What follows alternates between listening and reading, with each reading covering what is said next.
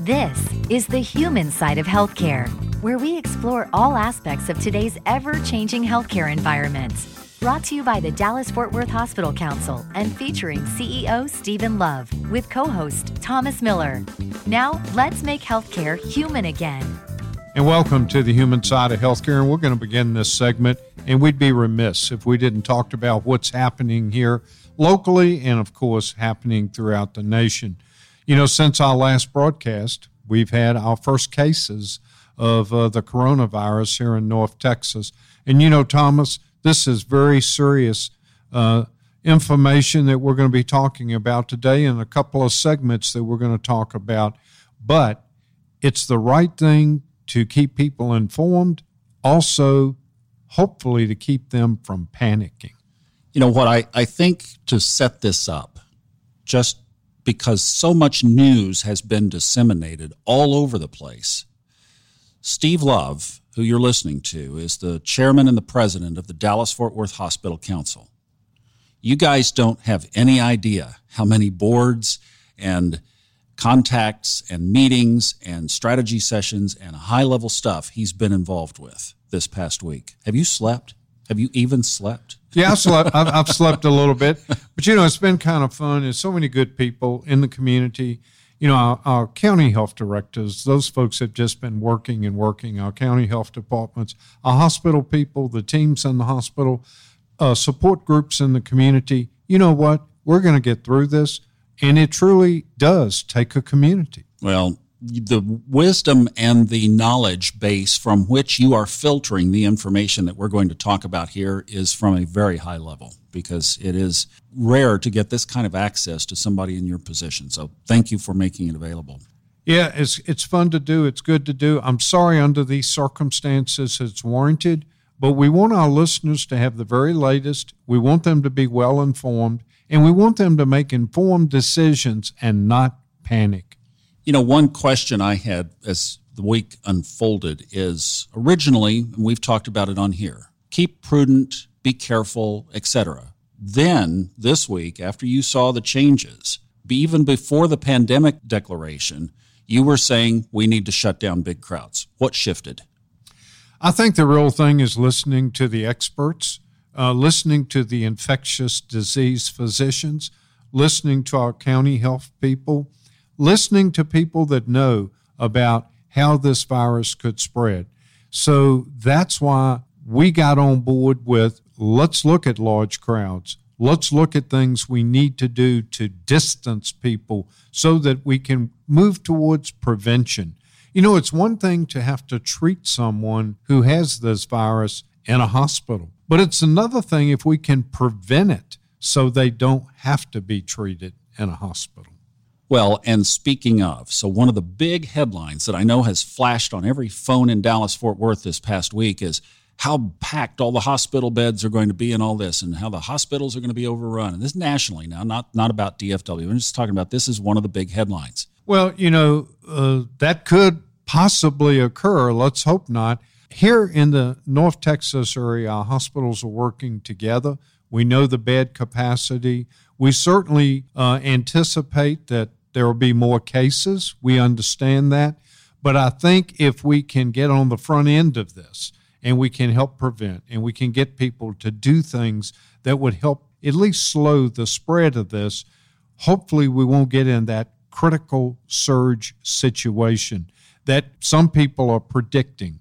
Let's see if we can prove that prediction wrong. What is the number one fear or issue that people in the Metroplex, from your opinion, broadly are facing right now? I think many are facing the fear of have I been infected? And a lot of people want to go and get tested. And that is just not the right approach. You need to consult your uh, personal care provider if you are exhibiting the symptoms, if you meet the criteria, if you know you've been exposed, and talk to your county health department. But you should not immediately jump to the conclusion, oh, I think I have been infected and I need to be tested. We don't want to use test kits unless it's medically necessary to do so, in the opinion of the clinician that's examining the patient. What about these containment zones? Are we ready for that yet here? You know, I'm not saying we're ready for containment zones, something like what you're talking about in New York, but that is the value of testing. Because if you have testing done and you can look and start to see patterns, if you will, or zones, then from that information, you could deploy what's needed to contain it. And what is the test kit status now? I think uh, we have test kits. I think that, that they're out. All of the county health departments are working collaboratively together. The hospitals, as you know, LabCorp and Quest are now involved in testing.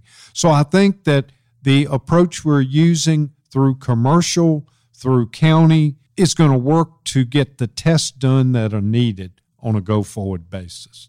I would bet last Sunday, if I had asked you what would you expect between now and next Sunday, that you probably wouldn't have painted the picture of what actually happened.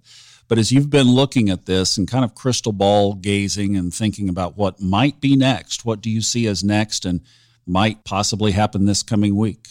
You know, it, it is hard to say. I think you're going to see more schools look at spring vacation. You're going to see probably some schools that may actually shut down for a period of time, and that has ramifications.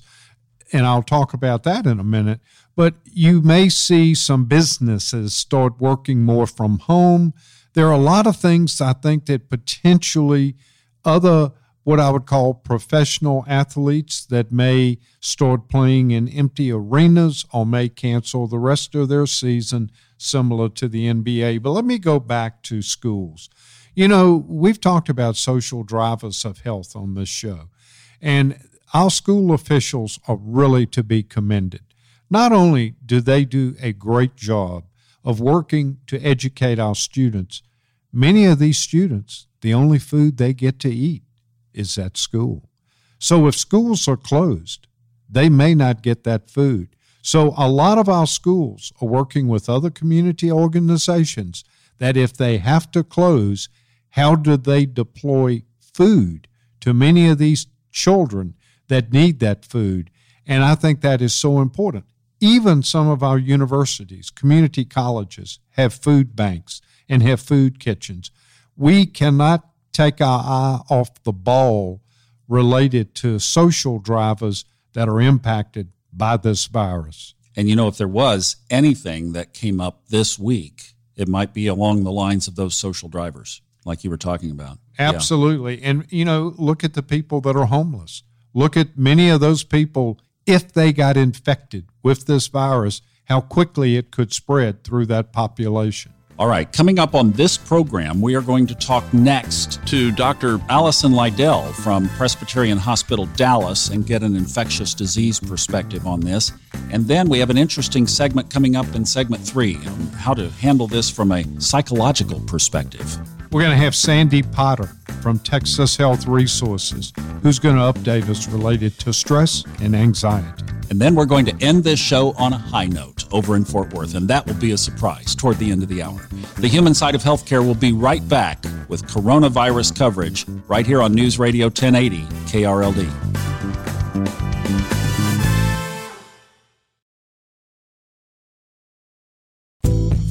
This is the human side of healthcare on 1080 KRLD and the radio.com app, where we feature healthcare's hottest topics and what our North Texas area hospitals are doing to make healthcare human again.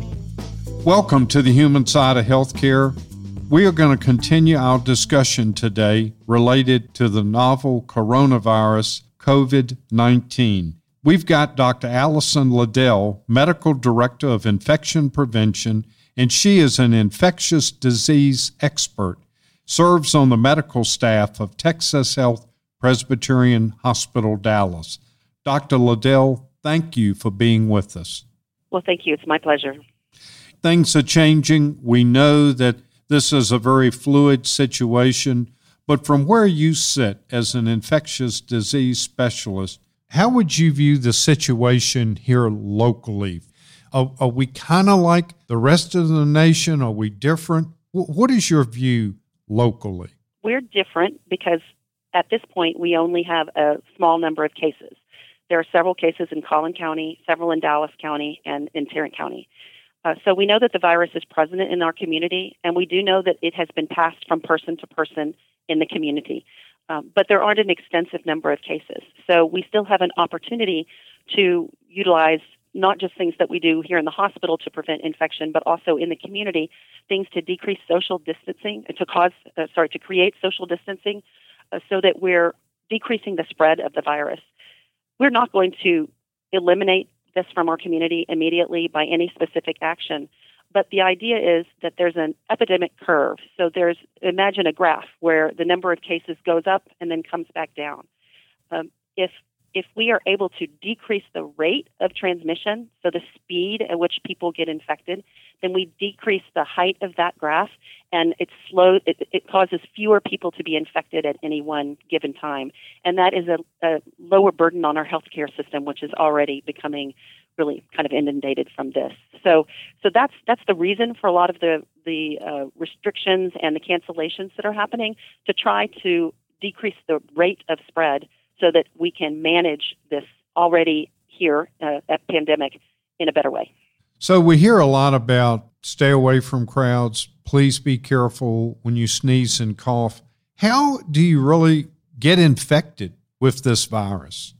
The virus that causes COVID 19 is spread by a couple of different ways. So, one is it's spread by touch. So, if someone sneezes and contaminates a, a doorknob or a surface, and then you touch it, and then you touch your nose, then you can become infected with the virus. It also can cause droplets in the air, that's also from a sneeze, that can become aerosolized. So that means they can float around in the air and you can breathe them in. So that's why it's so important, first of all, that we wash our hands frequently. Every time you clean your hands, you're eliminating virus from them. So if you have just touched a doorknob and then you clean your hands, you've eliminated it. It's also important that we not touch our nose and our eyes as frequently as we all really do.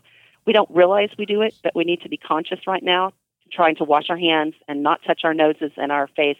And if we do, wash our hands again right after. So those are very important things. People talk about wearing masks, but hand washing is by far more important. And also this idea of social distancing that I mentioned before. So none of us like disruptions, but this is this is not a typical situation. And we all, I think, need to understand that there are going to be disruptions. There already have been many disruptions. But this is the time to be thinking maybe more about the greater good than about these individual short term disruptions, trips that can be rescheduled, and other plans that can be rescheduled. it, it is a big deal, and we can all do our part and should.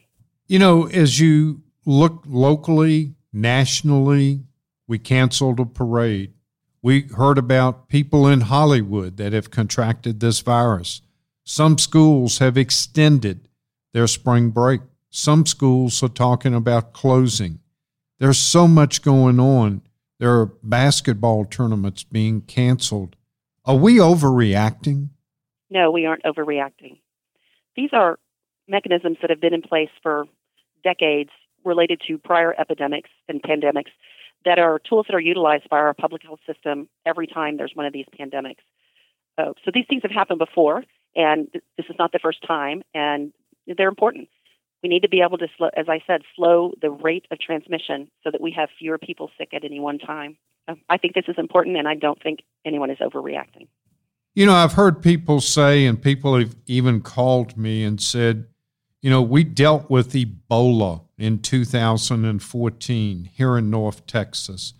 Are we better prepared than other parts of the country, in your opinion, because of that? Well, I don't know if we're better prepared than other parts of the country. I think we're very well prepared. I think we learned lessons for definitely during that, but not during just during that time, but during the previous H1N1 pandemic and the SARS-CoV pandemic earlier in 2003. Uh, you know, this isn't the first time that our, our healthcare system has, dealt with a pandemic. So, sure, the Ebola experience was uh, was informative, but this is a very different situation. It's a very different virus. The Ebola virus is uh, not transmitted the same way, and the Ebola virus has a much higher mortality rate. The COVID 19 virus is uh, spread very, very easily from person to person, but has a much lower mortality rate. So these are just very different situations and require different strategies. Right. So, Dr. Liddell, our listeners, if they think they're sick with this virus or they really think that they may have been exposed to this virus and they're very worried. What should they do? Well, that is a great question, and there are a lot of things they, that they can do. First of all, if you're feeling sick, you should contact your healthcare provider for advice about next steps. If you're not feeling sick, then there are many places to get information. For example, my organization, which is Texas Health Resources, has a website, texashealth.org, that has the number for a hotline that we have for the community to answer questions and many other things on that website to use for information. DallasCounty.org is another website that has plenty of information for the public, and they also have a hotline, and the number is on that website. And then finally, CDC.gov also has many sections, many documents, and recommendations intended for the general public. So those are all three areas that one could go to to answer questions. If you're concerned about a possible exposure and you're feeling completely well, the emergency room is not going to be the place to have that dealt with. Uh, it's much better to contact the public health authorities in your particular county or contact your physician or one of these hotlines and get some advice about what to do if you think you might have been exposed. I have had a nagging question. How do people succumb to this? Most of the deaths are related to severe lung disease.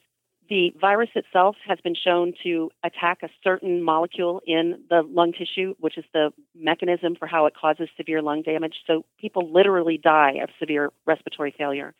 It also can cause severe heart failure. And then there are other things like bacterial infections that can happen secondarily, but by far the majority of deaths are related to lung failure or heart failure. Another debate do hand sanitizers that you get at the drug or that you used to be able to buy at the drugstore do they work? Some have very low concentrations of of alcohol or other disinfectants, so some work better than others. There are some clear guidelines at cdc.gov related to exactly which products are effective. Now, another thing that came out this week are these reports from some of the CDC spokespeople and others addressing Congress that are saying that so many Americans are likely to get this. Now, that was a change because we weren't hearing that until this week. Do you agree? I agree that many Americans are likely to get this. Another thing that's been in the news or been circulating is once you get it, you are immune to it. Is that true? It's true that you will have some immunity, certainly in the short term. It may not be lifelong immunity, and of course, it's a new virus, so we definitely don't know that yet. But but certainly, people who have just recovered from the illness should have immunity to the illness and be unlikely to get it again. Typically, when we think of flu season, we think of what April, May, and then we're kind of winding it up and moving on into summer. Does this stay with us? Hard to know at this point. It could become a, a virus that becomes a seasonal virus like influenza, but this is a new virus and this is a pandemic. This is its first go around. so it's hard to know how long this will last and, and uh, what the behavior of the virus will be once this initial pandemic is over. And minus a vaccination, would you expect it to be back next season? Impossible to know. The SARS CoV virus, the initial one in 2003, has not recurred. Just from a personal level, is it spreading faster than you anticipated, equal to what you anticipated, or or on expectation?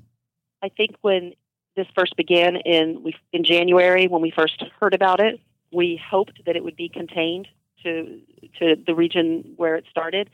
Uh, but over the last few weeks, it has been clear that it's spreading quickly and, and, and because of global travel is spreading all over the world. So I think at this point I'm not surprised at the rate, uh, but I couldn't have predicted this necessarily in January.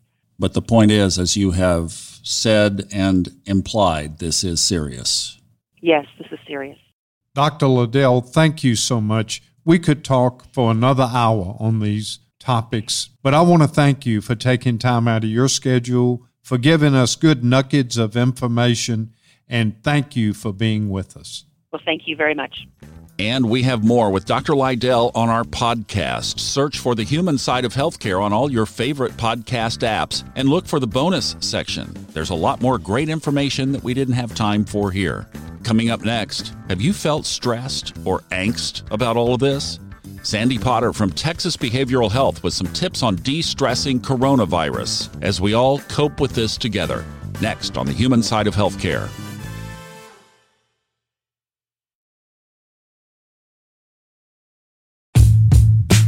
The DFW Hospital Council, along with our over 90 member hospitals in North Texas, are proud to bring you the human side of healthcare with Council President and CEO Stephen Love and co host Thomas Miller. Welcome back to the human side of healthcare. We're going to continue our discussion around COVID 19. We're going to talk now about stress and anxiety associated with it. We couldn't find a better person than Sandy Potter, Vice President of Behavioral Health at Texas Health Resources. Sandy, thank you for joining us. Well, thank you for having me. You know, a lot's been going on this past week. The NBA suspended what they were doing.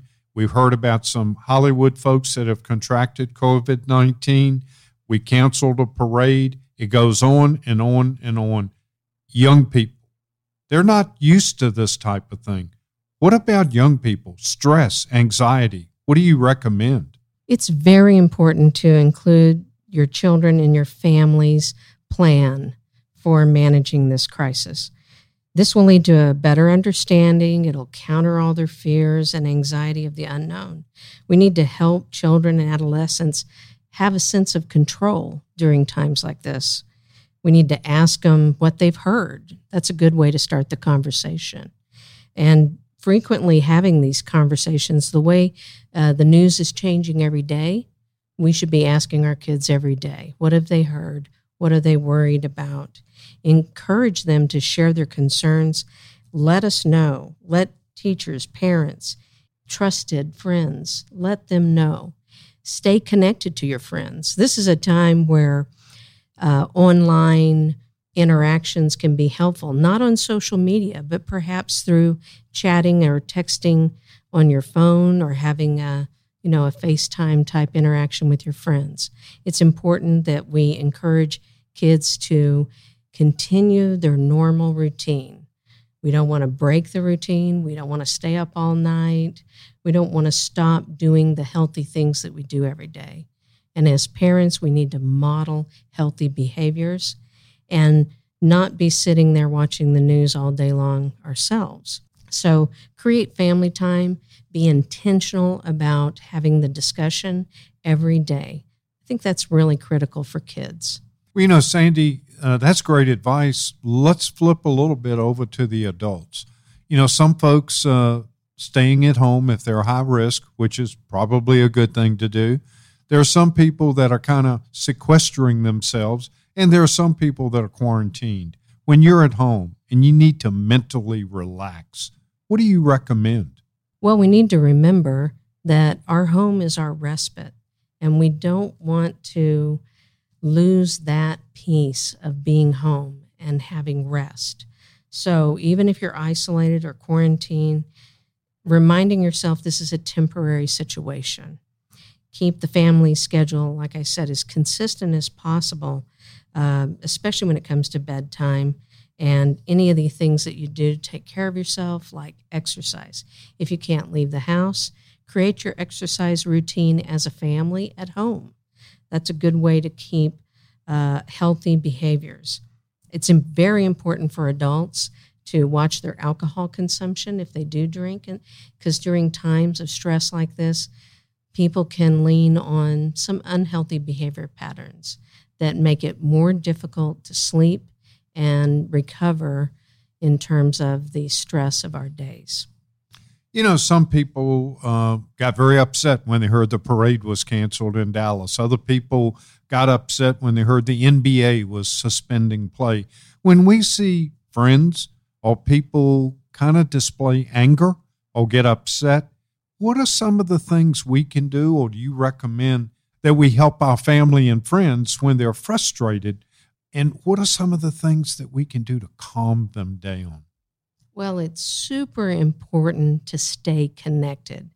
There's a big difference when we hear about um, social distancing, big difference between social distancing and social isolation. Typically, we see people getting more and more agitated and irritable when they're actually engaging in social isolation. So, when we see our friends getting angry and upset about some of the changes that are happening, just engage in the dialogue. Well, let's think of something else to do. And I think it's also important to ask is that really what's bothering you? Sometimes people act like that when they're just scared. And a lack of information increases our anxiety and our fear. You know, this may seem like an odd question, but here we are on the radio and we've got listeners and radio.com and podcasts. But what do you think's a good dose of media? What's too much media? Do we overindulge sometimes? You got thoughts on that? Well, I do. I think right now you really do have to watch how much you're watching TV, uh, watching the news, and taking in information because there's a lot of good information and there's a lot of bad information. It's well known that the more we watch news about stressful and traumatic events in our environment, the more stressed we'll be. So, really, how much news is too much news? Pay attention to what your body's telling you. That's the healthy thing to do. If you find that you're getting more and more stressed, think about, well, what am I doing differently? You'll probably notice you're watching or listening to the radio and the news more than you were. I keep my routines, um, and I think that's important. Think about what you were doing before this event and keep that routine. Like I listen to the radio news all the way to work. That helps me relax on the commute. So I think it's important. Just monitor your own feelings. It's especially important, though, to put limits on the media and social media with our kids and, and young people in the house. So pay attention to what they're doing because they will, they're not as skilled as us, um, hypothetically, I like to say, in managing their emotions. So tune in to what they're doing online. You know, you made some good points there, especially on social media. You work in healthcare, I work in healthcare. We've dealt with these kind of situations before SARS, MERS, swine flu, etc. Sometimes, unfortunately, on social media, everything that's out there is not accurate. So, when we talk to our friends and family that don't work in healthcare, do you have any nuggets of information or suggestions on how we explain to them what's going on, but at the same time keep them calm? Sure. I mean, I think the key there is a lot of anxiety is produced from inaccurate or a lack of information. So, reiterating to our family and friends that we're going through a crisis right now. We need to modify our behaviors. There's some simple things we can do that will reduce our own risk. And a lot of times, uh, perception drives anxiety as opposed to actual risk driving the anxiety. So think about that. It's how we're perceiving what's happening in our environment that shapes how we're reacting. And I think allowing people to talk about it providing the education, the support. People are going to call you, people are going to call me. They're going to say, What's really going on? I just reiterate the simple information on the CDC website.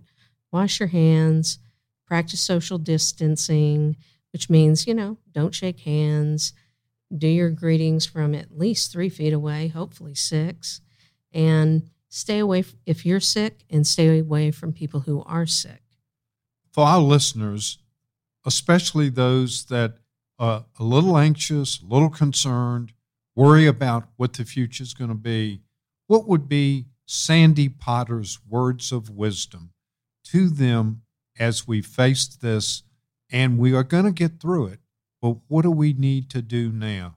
What does Sandy Potter think?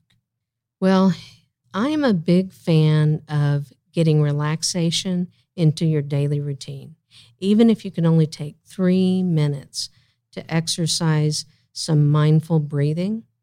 And if if you don't know what mindful breathing is, there's some YouTube videos that you can just listen to for free that just sit walk you through a three minute mindful breathing.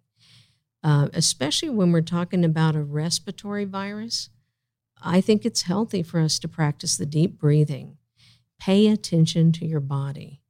That's the most helpful thing that we can do besides just keeping up with the healthy things getting sleep, eating right, exercising, and keeping in touch with our friends. Social connection is what we need to continue to do.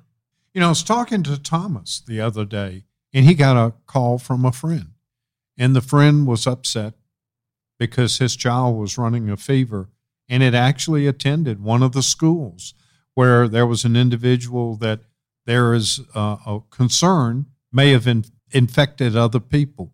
What would you say to that parent? Well, obviously, I don't want to minimize what we're going through right now because it's very serious. But we need to remember this is flu season, this is allergy season. We've been told that allergies are at an all time high right now. So, a lot of the normal things that happen to us every spring are still going to happen to us. We're still going to get scratchy throats. We're still going to get runny noses. We're going to have a little cough. Pay attention, take your temperature. And only if you get a high temperature, that's when you should really consult your PCP. Sandy Potter, thank you so much. Words of wisdom to us. Our listeners need to stay calm. We're going to all work together. We will get through this. Thank you for being with us. It was a pleasure. Yeah, Sandy, we really appreciate it. Now, when we come back, we are going to go over west to Fort Worth and not talk about coronavirus. We're going to talk about a very special distinction that Fort Worth has. Yes, the Blue Zone. And that's going to be a great way to end our show because Blue Zone is about healthy living, healthy lifestyles, and we're so appreciative that we have a Blue Zone city here in Texas. That's coming up next on the human side of healthcare.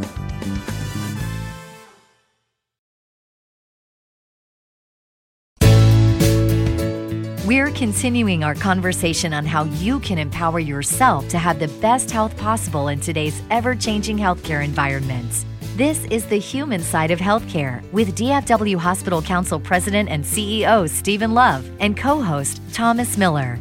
And welcome back to the human side of healthcare. Steve Love and Thomas Miller here. And today we're going to talk about a topic some of our listeners may not know about, but it's very interesting and it's very informative. We have on our show today Mr. Matt Dufrene, who is Vice President of North Texas Healthy Communities. It's an initiative by Texas Health Resources to impact North Texas communities. In other words, they're going outside the walls of their hospitals to reach into the community. Matt oversees the Blue Zones Project which is an effort to implement practices and policies that support longer, better lives. Matt, thank you so much for being on the show. Well, thanks for having me. You know, many people in the community, many of our listeners, many of the people that will hear this on our podcast may not know exactly what Blue Zones projects are. Can you elaborate a little bit? And then, how did it come to Fort Worth? First of all, Blue Zones Project is a community wide health and well being initiative. And it's really focused on making healthy choices easier in all the places, what we like to say, live, learn, work, and play. So the places that we spend the majority of our time. And it's based, based on the original Blue Zones. And these are places in the world where people live much longer lives and I think notably also much lower rates of chronic disease. So studies tell us that um, our health and well-being our longevity is determined basically about 20 to 25% by genetics. So that means that the other 75 to 80% is really determined by our environment, the behaviors, our socioeconomic factors.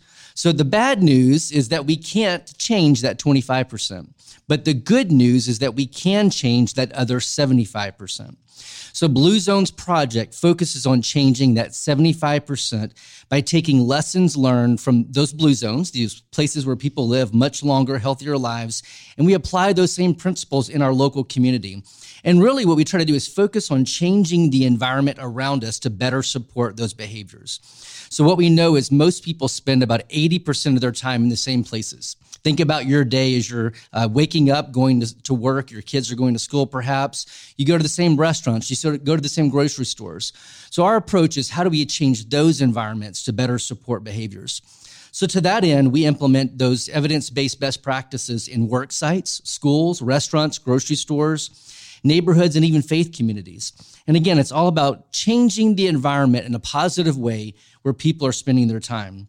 And Blue Zones Project came to Fort Worth in 2014, really through a collaboration of Texas Health Resources, um, the City of Fort Worth, and the Fort Worth Chamber of Commerce, and of course, many other partners and funders. But it's really about collective impact, cross sector collaboration, and this whole idea of public private partnerships. We now have 350 approved organizations and many other organizations that we've worked with over the last six years now. You know, Matt, you brought up some excellent points. And as I was listening to your response, I think it's important to reiterate something you said. What did 75% come from that affects your health? Well, again, that 75% is really about the environment that we live in. So the world around us, our homes, our neighborhoods, sidewalks, all of that socioeconomic factors. Do we have access to food? Do we have access to um, resources to even um, doctor's visits? And then also our behaviors. Obviously, that's a big portion of it too. But how we live our life, those things comprise 75% of what will determine our health and our longevity. You know, that's terrific.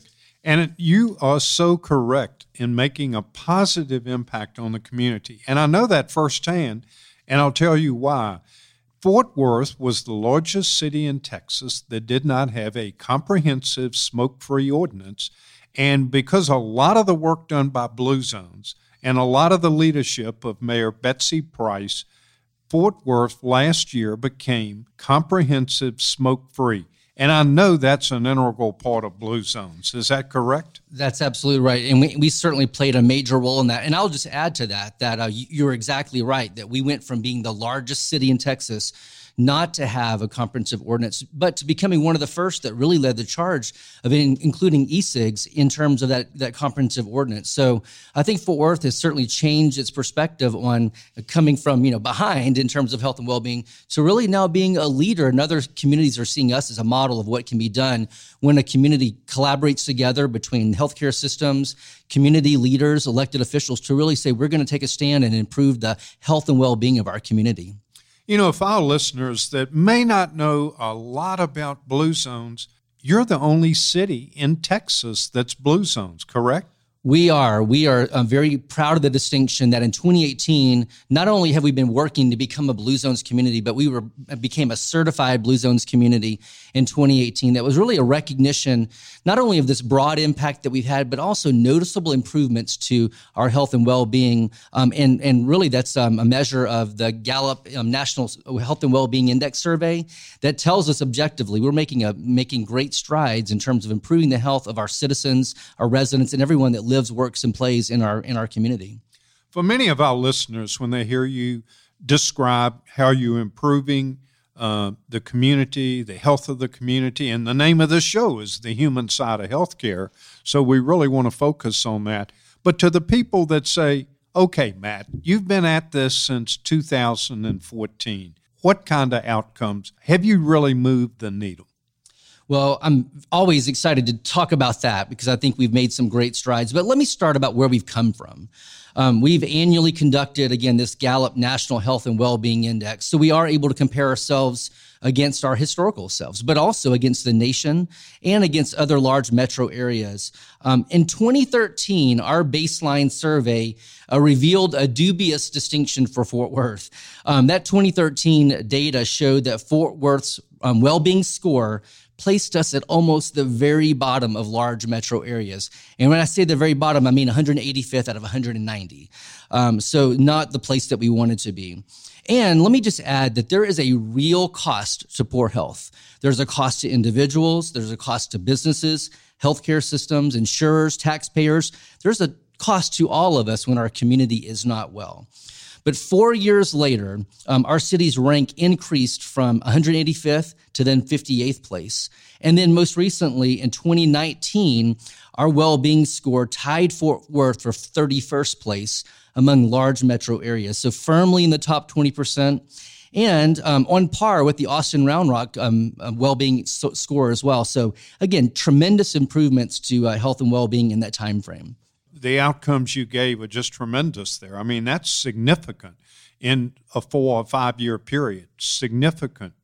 So, as we talk about this, can we drill down a little bit and expand a little more on some of the initiatives and how would these initiatives reach some of the people in our listening audience?